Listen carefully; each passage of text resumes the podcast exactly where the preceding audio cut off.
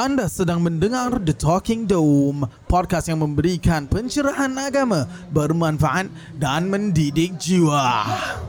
Hi, I'm Haryani Osman from Mabasa SG and you're listening to The Talking Dome. Alright, kita akan mula. Dah boleh, dah boleh. Yes, hip hop.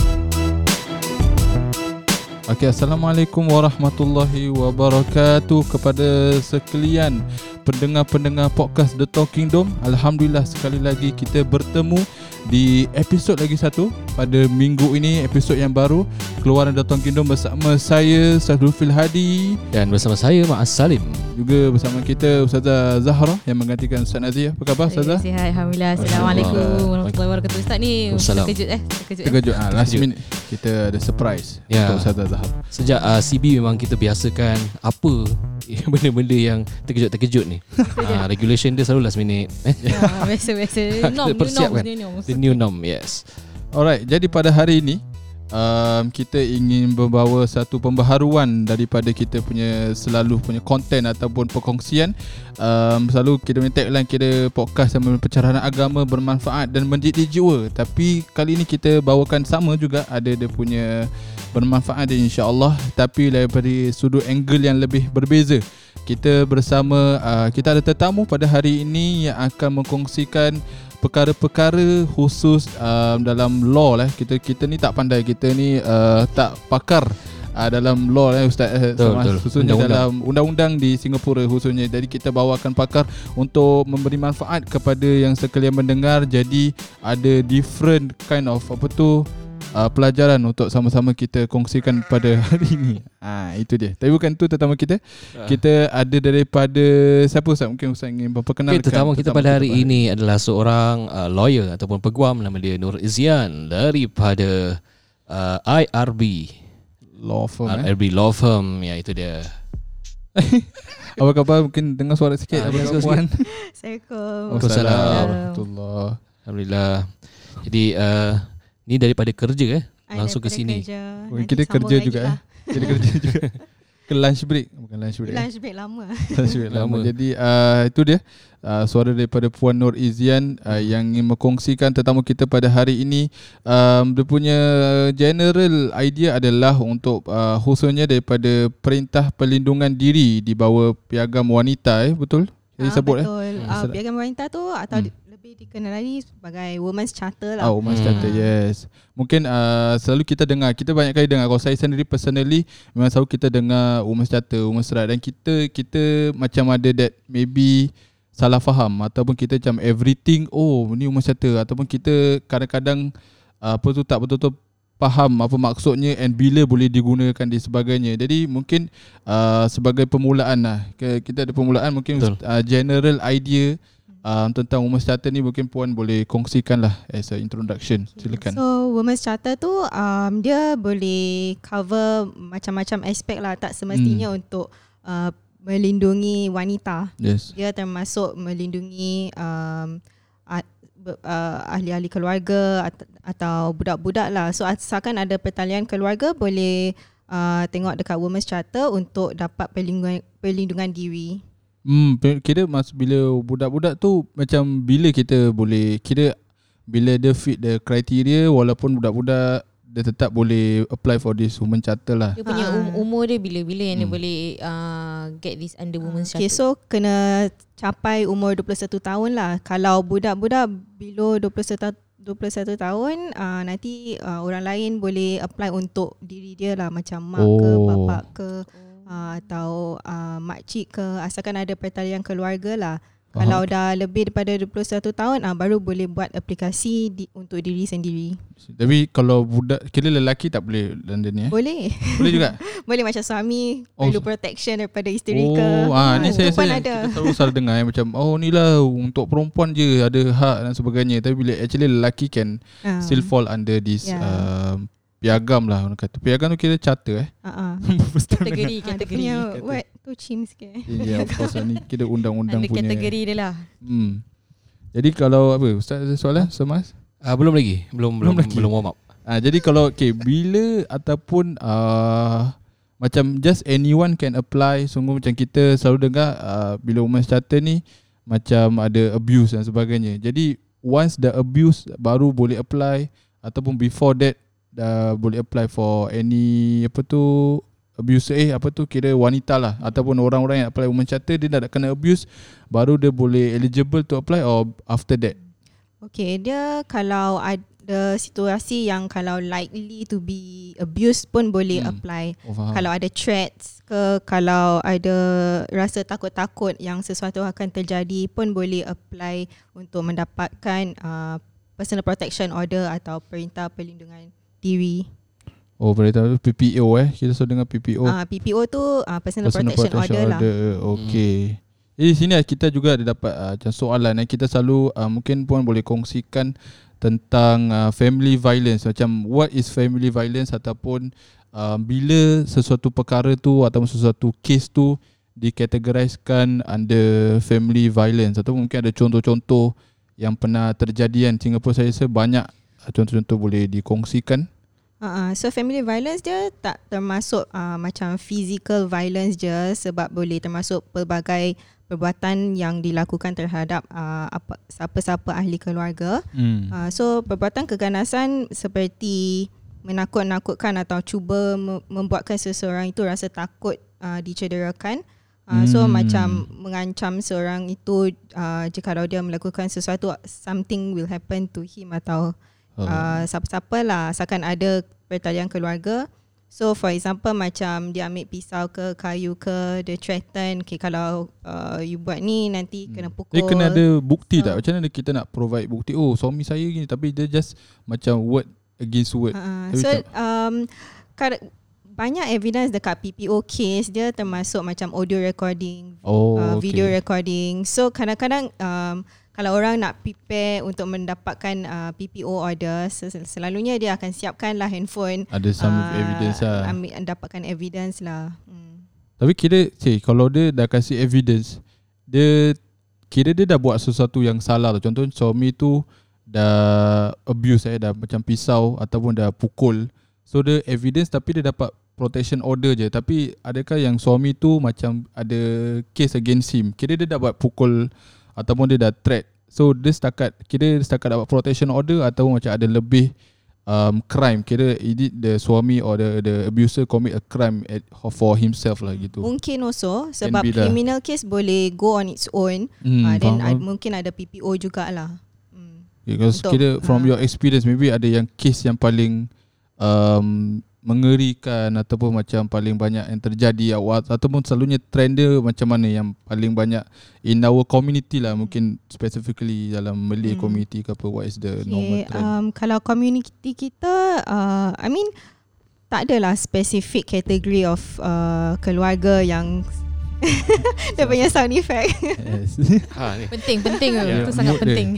Ceritakan, ceritakan. Um, okay, so macam like I said, uh, dia tak ada macam specific uh, keluarga situasi yang Hmm. ni confirm tak akan ada terjadi any kind of violence Yes, oh. lah. Uh, so it can happen to actually sebarang keluarga uh, tapi yang kalau uh, tanyakan uh, usually it will be kalau uh, keluarga tak ada pertalian ter, tak ada pertalian yang dekat Hmm. lah so mungkin macam makcik uh, pakcik semua tak tak ada jaga, uh, jaga silaturahim ke dan they are very far apart so tak ada orang untuk menjagakan uh, tengok Anak. make sure Oh. anak-anak is okay make sure suami isteri okay something like that so that kind of situation mungkin uh, besar kemungkinan boleh ada perta, uh, apa uh, isu-isu violence lah atau uh, suami atau isteri memang naturally dia hot tempered Hmm. atau mungkin face financial issues you know this kind of thing mungkin akan mereka sendiri akan jadi stress lah so then that will build up to perhaps violence Kira, Kalau kalau purata yang komplain eh ataupun yang uh, apply this PPO di kalangan lelaki ataupun wanita? Ada dua-dua Dua sekali. uh, ada yang macam cross application so macam for example Oh. isteri apply dulu Maksud Then dia after apply. that, Hmm, betul. suami Oh. pula apply so dia macam Wow. cross application lah uh, so dua-dua pun adalah um, involved dalam uh, pergaduhan tu atau perbalahan itu tapi uh, that's why dia orang apply for each other uh, tak semestinya uh, isteri je lah yang perlu uh, perlu protection oh style eh. Sebab sebab kita kat Singapura ni kan Sebab kat, Singapura ni selalu is about women's right. Tapi bila part bila kita tengok balik dekat On social media kan Especially Facebook eh Keluar semua uh, Hak-hak wanita. Kemudian ada, ada, ada akan ada komen-komen uh, Dan lelaki-lelaki Mana hak lelaki? Hmm. uh, Yeah. yeah. Pada mereka ada yang rasa uh, Oh salah semua is salah pada lelaki. Mungkin at, at certain situation Mungkin ada Kedua-duanya ada, ada salah dia lah Ah, Ya, ah, so kedua-dua ada salah. Mungkin ada yang tak tahu yang for lelaki pun orang boleh apply for uh, under for the hak lelaki tu Ah, ah. juga kan. Uh. Mm, boleh. Dia- As in lelaki pun boleh dapat personal protection order lah. Hmm. So dengar tu eh lelaki pun boleh dapat personal protection order. This is what Yes. I I read lah Kadang-kadang uh, dia, dia ada satu lah satu misconception lah. Orang cakap ni women's right uh, Women's uh, charter ni more to women Tapi sebenarnya dia uh, Satu enactment Charter yang memberikan perlindungan kepada ramai lah Untuk Ya, lelaki sebab women's ada, dia ada macam-macam uh, it can cover maintenance and all this. So Hmm. kalau konsep maintenance tu lain lah. Kalau konsep PPO lelaki wanita boleh apply. Through this Okay okay. Jadi back to family violence kan Kita Yalah Ah, baru-baru ni ada Sekali lagi Ada macam-macam lagi uh, perba- uh, perbuatan saya belum cover. Ah boleh Ah, boleh So silakan.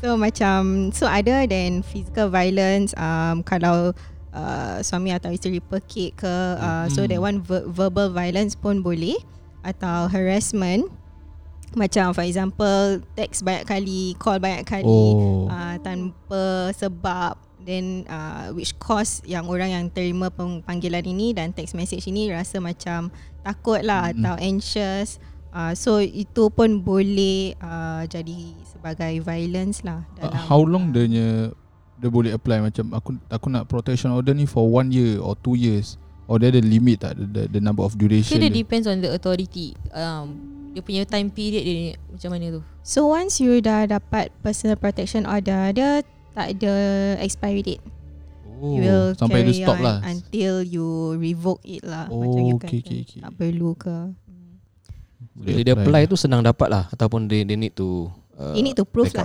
They need to prove. Uh, so uh, in relation to kalau you nak dapat personal protection order, dia ada um, dalam segi undang-undang you kena satisfy two conditions. Hmm. Okay, so pertama um, uh, respondent, respondent tu orang yang terima saman uh, kes PPO ni. Uh, so di ni dinamakan respondent. So um, undang-undangnya is that you kena satisfy two conditions. Firstly, respondent telah melakukan ataupun berkemungkinan akan melakukan keganasan keluarga Hmm. uh, terhadap pemohon itu. Dan uh, kondisi kedua, uh, oleh kerana itu pemoh, pemohon perlu PPO untuk uh, diberi perlindungan. So uh, first stage is you, you kena tunjuk keganasan exist hmm. atau likely to exist. Secondly that it is necessary lah yang you perlu PPO ini. So you kena satisfy these two limbs. hmm. Okay, kira kalau eh, contoh kalau seseorang dah dapat PPO, kira what kind of protection, kira what the different lah, kira kira sekarang dah ada PPO, what the abuser atau orang yang dia nak protect from cannot do or can do. Hmm. So let's say I think 50 meter ke tak tahu macam mana dia punya what is the protection yang orang akan dapat. Okay, um, dia punya personal protection order dia boleh cover very wide uh, kind of uh, actions Hmm. uh, asalkan um, tak boleh menggunakan keganasan terhadap pemohon. That is what it will say in the personal protection order. It's very wide. Oh. Uh, macam uh, I will you cannot commit family violence against this person. So you tak boleh berbuat uh, keganasan terhadap orang ini. So So if you commit apa dia? Kalau you commit then there will be a breach of the punya court order. Oh, Uh, then it may be a criminal case lah. Orang itu boleh jail ke, fine ke. Faham Syuz. Banyak Kira kalau kita tengok Kalau for me myself Memang uh, Working as Apa tu saya dekat Social Development Officer Macam sometimes dengar This kind of macam Cases lah. Atau tak banyak Tapi macam selalunya Between Macam Single mother eh. Saya Kita selalu dengar Single mother yang Macam tadi you cakap Pasal maintenance. Is it macam This kind of um, Rights can be On them Macam single mother Tapi orang still ada maintenance From their ex-husband So okay, they can apply macam benda gini sebab orang ataupun tu different punya case eh. Dia boleh apply uh, tapi again dia punya undang-undang lain lah. Dia punya requirement untuk maintenance lain. Oh, Uh, okay. so macam uh, maintenance uh, okay this one is not uh, today punya topik, topik Wah, tapi tapi boleh juga uh, maintenance dia boleh uh, isteri boleh dapat maintenance daripada suami uh, dan boleh dapat maintenance untuk anak-anak juga. Hmm, betul lah. Kira and dia oh tadi cakap pasal protection order nak kena uh, ada kaitan. Hmm kena ada Ah, kalau macam kaitan ex keluarga. husband is it kait, Boleh. Ada kaitan Ah. Ada kaitan juga lah. Banyak ada You see macam Benny That kind of Cases Sebab maybe ex husband Macam datang balik um, Sergap balik ke Kacau lagi Uh, macam tak tak tak move on lah. Ada lah Kira banyak jugalah Ada lah. Habis nanti macam kalau walaupun dia punya kes pencerian dah habis, hmm. uh, dia tetap ada dendam lah, you know, something like that. So that's why uh, boleh dapat personal protection order walaupun dah habis cerai lah. Personal PPO ni untuk satu kali je ataupun boleh dia apply banyak kali? Mungkin ada more than satu orang Ah. yang akan uh, berlaku violence kat dia. Uh, uh, um, you can have banyak-banyak PPO against you. Sebab Okay. yang PPO order they will say Kira. okay uh, orang ni tak boleh melakukan keganasan terhadap orang itu. So Hmm. uh, mungkin orang uh, kegana, kegana orang yang uh, responden ni mungkin dia pun ada melakukan keganasan terhadap banyak-banyak orang. So then dia ada banyak PPO lah. Hmm. So once dia carry dia punya PPO right tu kan. So dia dia, dia kalau dia bring to anywhere uh, maknanya uh, apakah dia punya level of uh, assurance yang dia akan di protect? Adakah uh, someone ataupun ada polis ke apa akan monitor Ah. dia? tak adalah. Kalau gitu polis semua busy sih. Ramai orang eh. Tak adalah kalau macam for example kalau you dah tahu you ada PPO Ah. um, protection against uh, someone um, kalau ada keganasan walaupun ada PPO tu then kena buat buat police report lah hmm. dapat bantuan so, up, and up to dia punya creativity lah macam mana dia nak make that as evidence lah. So Hmm. macam contohnya dia pakai GoPro kat dalam baju dia ke nanti ada orang nak, nak physical physically hurt dia lah. okay, at least aku ada bukti Live live Ah, Ah, bukti tu Okay. untuk tolong case case untuk dapat PPO lah. But once you dah dapat PPO, you nak tunjuk breach. Uh, nanti kalau for example text message kata I'm I'm stalking you or something Hmm. like that, then you Oh. boleh Okay. buat. Kalau macam text ah, message kan tu semua is a clear evidence dia Hmm. return dia yang something ada. Tapi kalau Hmm. macam jumpa macam mana eh dia nak buktikan ya dia pernah jumpa aku dia dah breach this PPO. So jumpa tu Jumpa susah. je tu boleh lah as in Ah. tak uh, it doesn't prevent you from jumpa orang Hmm. itu Oh. uh, you just cannot commit family violence you tak boleh buat Ah. keganasan terhadap orang tu. Kau pernah dengar kira yang I tak tahu ni Yang betul ke tak. So dengar-dengar macam Oh uh, You cannot stay You kena you kena macam 50 meter apart. So, Kalau masuk 50 meter apart tu Is it this, this under this law tu lain eh? Dia ada safe distancing ah, lah. macam, Kira macam you, Kalau that BPO ke Atau this, this kind of protection You cannot be close to this uh, person Or tu different Not not this case ah. No, tak ada, tak ada limitation tu. But uh, there is an order dia nama dia uh, domestic exclusion order. Um, yes, uh, so domestic exclusion Oh. order ini macam special kind of PPO lah yang dia boleh menghalang responden itu daripada, for example, memasuki rumah pemohon itu uh, secara keseluruhannya atau mungkin part of the house you tak boleh step in. Uh, so domestic exclusion order is a specific kind of PPO uh, that can exclude uh, respondent tu uh, daripada being around or Hmm. nearby the pemohon lah. Tapi yang ini it's uh, a bit more difficult untuk dapat lah. Oh, faham. Usually PPO biasa je. No, what if kalau macam ada uh, we know someone that needs PPO yang kita tahu dalam that family tu memang ada keganasan tapi kita sebagai orang luar kan we we cannot do anything. Mm-hmm. Uh, tapi tapi dari pandangan uh, dari mata kita is memang perlulah that that family perlukan PPO. So tu macam mana? How to kalau kita dah, dah cakap dengan dia How to refer them Ah, how apa. to refer them macam kita dah cakap dengan dia that you need PPO memang keadaan family tu memang dah terlalu perlukan lah this PPO perlukan pertolongan ni. Dan dia masih tak nak buat dia masih rasa ada perasaan uh, takut dan sebagainya. So how can uh, they help uh, family yang macam gini lah? Okay, uh, uh, memang ada kadang-kadang orang dia dia tahu yang dia tak boleh or, or dia dia rasa takut. Uh, mm. uh, tinggal bersama dengan orang orang ni lah.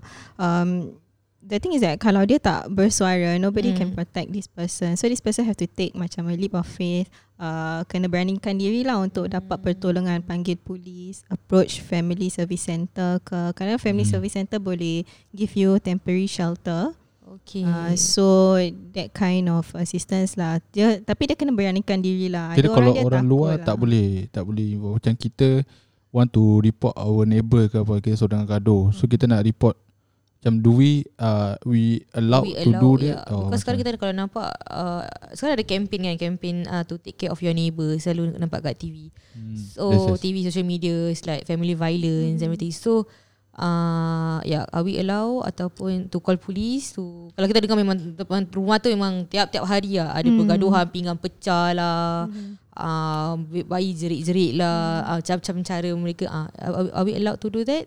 Yes, uh, I I don't see any reason kenapa tak boleh sebab I mean you just you you can call the police. I mean police will datang and then get statements and make sure um, to maintain the peace dekat rumah tu lah. But Hmm. uh, untuk dapat PPO itself, there will need to be pertalian keluarga lah. So orang dalam rumah tu sendiri yang harus Oh, buat lah. okay. So macam you encourage the mom or something untuk you know um, pergi call police. Mungkin you you want to consider dapat PPO order for yourself. Kalau you perlu per, um, shelter, maybe you can go family service center that can advise you. Okay. on that.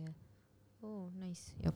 Ni kat sini kita ada soalan juga pasal breach of PPO eh. Kira if you are in situation atau seseorang itu breach of PPO atau kira dia langgar lah macam tadi kita discuss juga. So what's are the macam consequences or benda yang dia akan dapat for the abuser or that that person yang should be protected from yeah. Mm. Okay, so um, kena buat complain. So the first thing is of course to call the police lah. And then police will know that oh, okay, dah memang ada PPO order dekat sini. Then police will take over then investigate dia punya case. Uh, tengok nak charge dia ke apa. But kalau ada breach of PPO order, it's a criminal matter lah. So mungkin dia boleh di jail atau fine. Something like that. Yeah. Berapa tu kira normally macam what is the you tahu tak macam, macam dia punya offense It depends lah. It depends Kira on the police will situation. decide yeah, police the- will do dia punya investigation dan tengoklah kalau nak nak mendakwa respondent tu atau tidak. Dia kena tengok case uh, how how bad is this breach, you know, and then nanti sentencing will carry on from there. Hmm, So as a lawyer Kira macam you from the lawyer f- law firm lah Macam what do you Okay how do you play your part in this Atau how do you assist the client Ataupun the the client lah basically Yang report Yang ask for PPO ni Dan what how can you assist them In this kind of situation So kita boleh uh, tolong mereka uh, tengok evidence apa dia orang ada. Kita boleh draft document, you know, there, there will be beberapa mahkamah dokumen mahkamah yang diperlukan uh, untuk kita file. Uh, so kita usually tolong mereka draft dokumen-dokumen Hmm. mahkamah, uh, review dia punya evidence kalau tanya dia orang ada text message ke, ada pukul berapa, M- mungkin call logs ke, uh, video, um, audio recording. So apa-apa evidence kita akan review. Uh, nanti kita submit dekat mahkamah. Jadi nanti uh, hari, hari perbicaraan nanti kita akan uh, uh, buat kes tu lah untuk untuk dia orang. Oh kira When macam will it come to mahkamah Kira bila which kind of which part of the process yang sampai the client ni tunggu mahkamah etc semua. Once the file complaint form, uh, nanti Ni kira yang bila dah breach eh. uh, tak uh, belum dapat PPO. Oh sebelum dapat PPO. Ah, sebelum dapat PPO. So untuk mendapatkan PPO, Oh, okay, okay. uh, dia kena fill up form uh, dekat family court. Okay, so Hmm. family court nanti akan fix a court date untuk dua-dua pihak datang mahkamah lah. Hmm, then after that the case will proceed from there. Tengok ada settlement ke tak ada settlement. Kalau ada settlement kadang-kadang uh, respondent akan setuju je lah. Okay, I, I setuju untuk kasih the PPO order uh, atau ke, see what kind of settlement On the orang spot boleh eh, reach. ke ada f- the- dia punya proses kira bila pergi um, courts so the the judge will decide on the spot or it will take some time. It will take some time sebab uh, kena submit evidence dulu. Hmm. Uh, so the first uh, court session dia selalunya judge tanya okay so ada settlement ke tak kalau tak ada settlement then the case uh, uh, apa judge akan suruh dua-dua pihak untuk submit evidence lah apa you punya story apa dia punya story Uh, nanti lepas tu nanti hari perbicaraan baru nanti judge akan tengok lah okay um, case ni macam mana uh, whether satisfy dia punya two condition Hmm. hmm. ke tak uh, baru nanti kalau dah satisfied baru the judge will give the PP order Oh, okay. But in the interim, maknanya uh, during the process, uh, mahkamah pun boleh kasih expedited order. Uh, this is like macam temporary order to Oh. protect oh. dia punya pemohon. Kira sambil yang proses nak Hmm. dapat PO ada that. Uh-uh. Oh, okay, okay.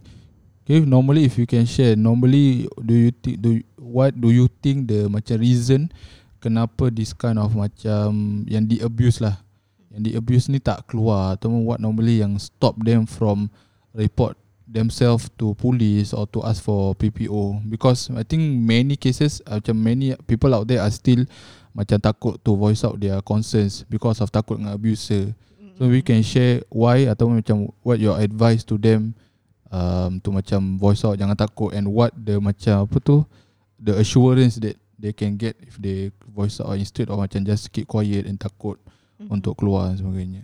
Okay, so banyak abuse dia, they will know, okay, victim dia kalau I buat keganasan, confirm dia akan buat complain ni semua. Hmm. So, mungkin ex- additional threat, dia kata kalau you buat complain, I will do this, I will do that. Oh. So okay. that's why kebanyakan case uh, orang yang macam gini dia still stuck lah dia tak nak voice out. So because of that it will forever be like that yeah. unless dia beranikan diri and make a step lah. So the first thing to do is obviously to step up and make a police complaint ke um, like I said uh, pergi family service center ke yeah so have to make the first step lah kalau tak tak ada orang tahu.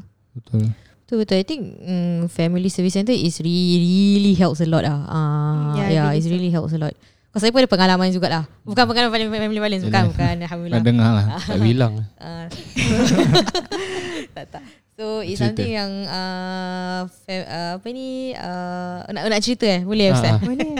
Okay So uh, Apa ni I think orang banyak orang tak tahu I think bila-bila kes-kes gini Macam kita kan jumpa dekat Sekarang dekat social media Banyak a lot uh, Lagi, lagi lately Pasal abuse case yang ada dua couple kena Yes, sentence yes. kan uh, dia uh, abuse anak dia then after after right after that news keesokan harinya ada another news yang uh, babysitter uh, uh, put Hmm, drugs kasih drugs. uh, kasih drugs to the baby so macam tiba all this issue keluar tau So saya rasa I think uh, for our masyarakat kan is a, it really is a it's time for them to uh, keluar untuk uh, apa ni untuk beranikan diri to Hmm, to betul. stop whatever violence that is happening in your family.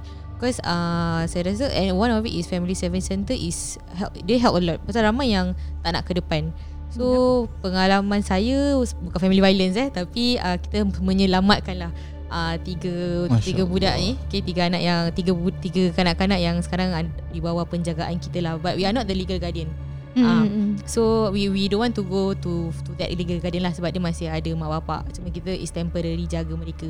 So one of it is memang memang proses dia um, tedious lah memang is really dia dia bukan proses yang senang Proses untuk apa yang kat family Ah, dia center? whether nak process first is uh, nak untuk dapatkan surat yang kita ni uh, jaga mereka ni. Oh. Ah, sebab once uh, example kalau uh, example eh um, if let's say the parents kena incarcerated ke apa because we kita uh, all their processes kan uh, sekolah lah, Mm. poliklinik lah, hospital lah they need a letter. Still, still guardian. Ah, oh, still so ni okay. a letter yang kita ni temporary guardian ke ataupun apa ya t- untuk to menyenangkan proses-proses yang lain lah. But first is to go through kena buat police report dululah. I think family service center helps a lot lah.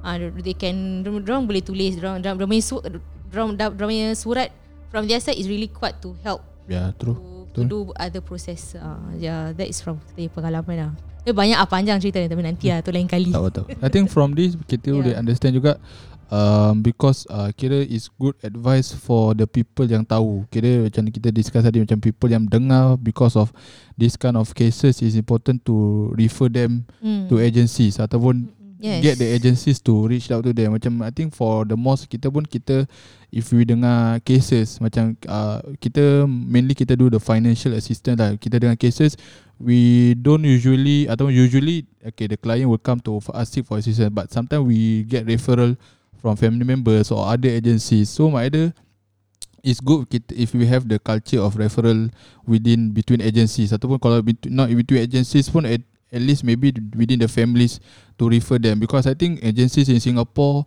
um, are able ada memang department ataupun they part of their job also to outreach to this kind of families.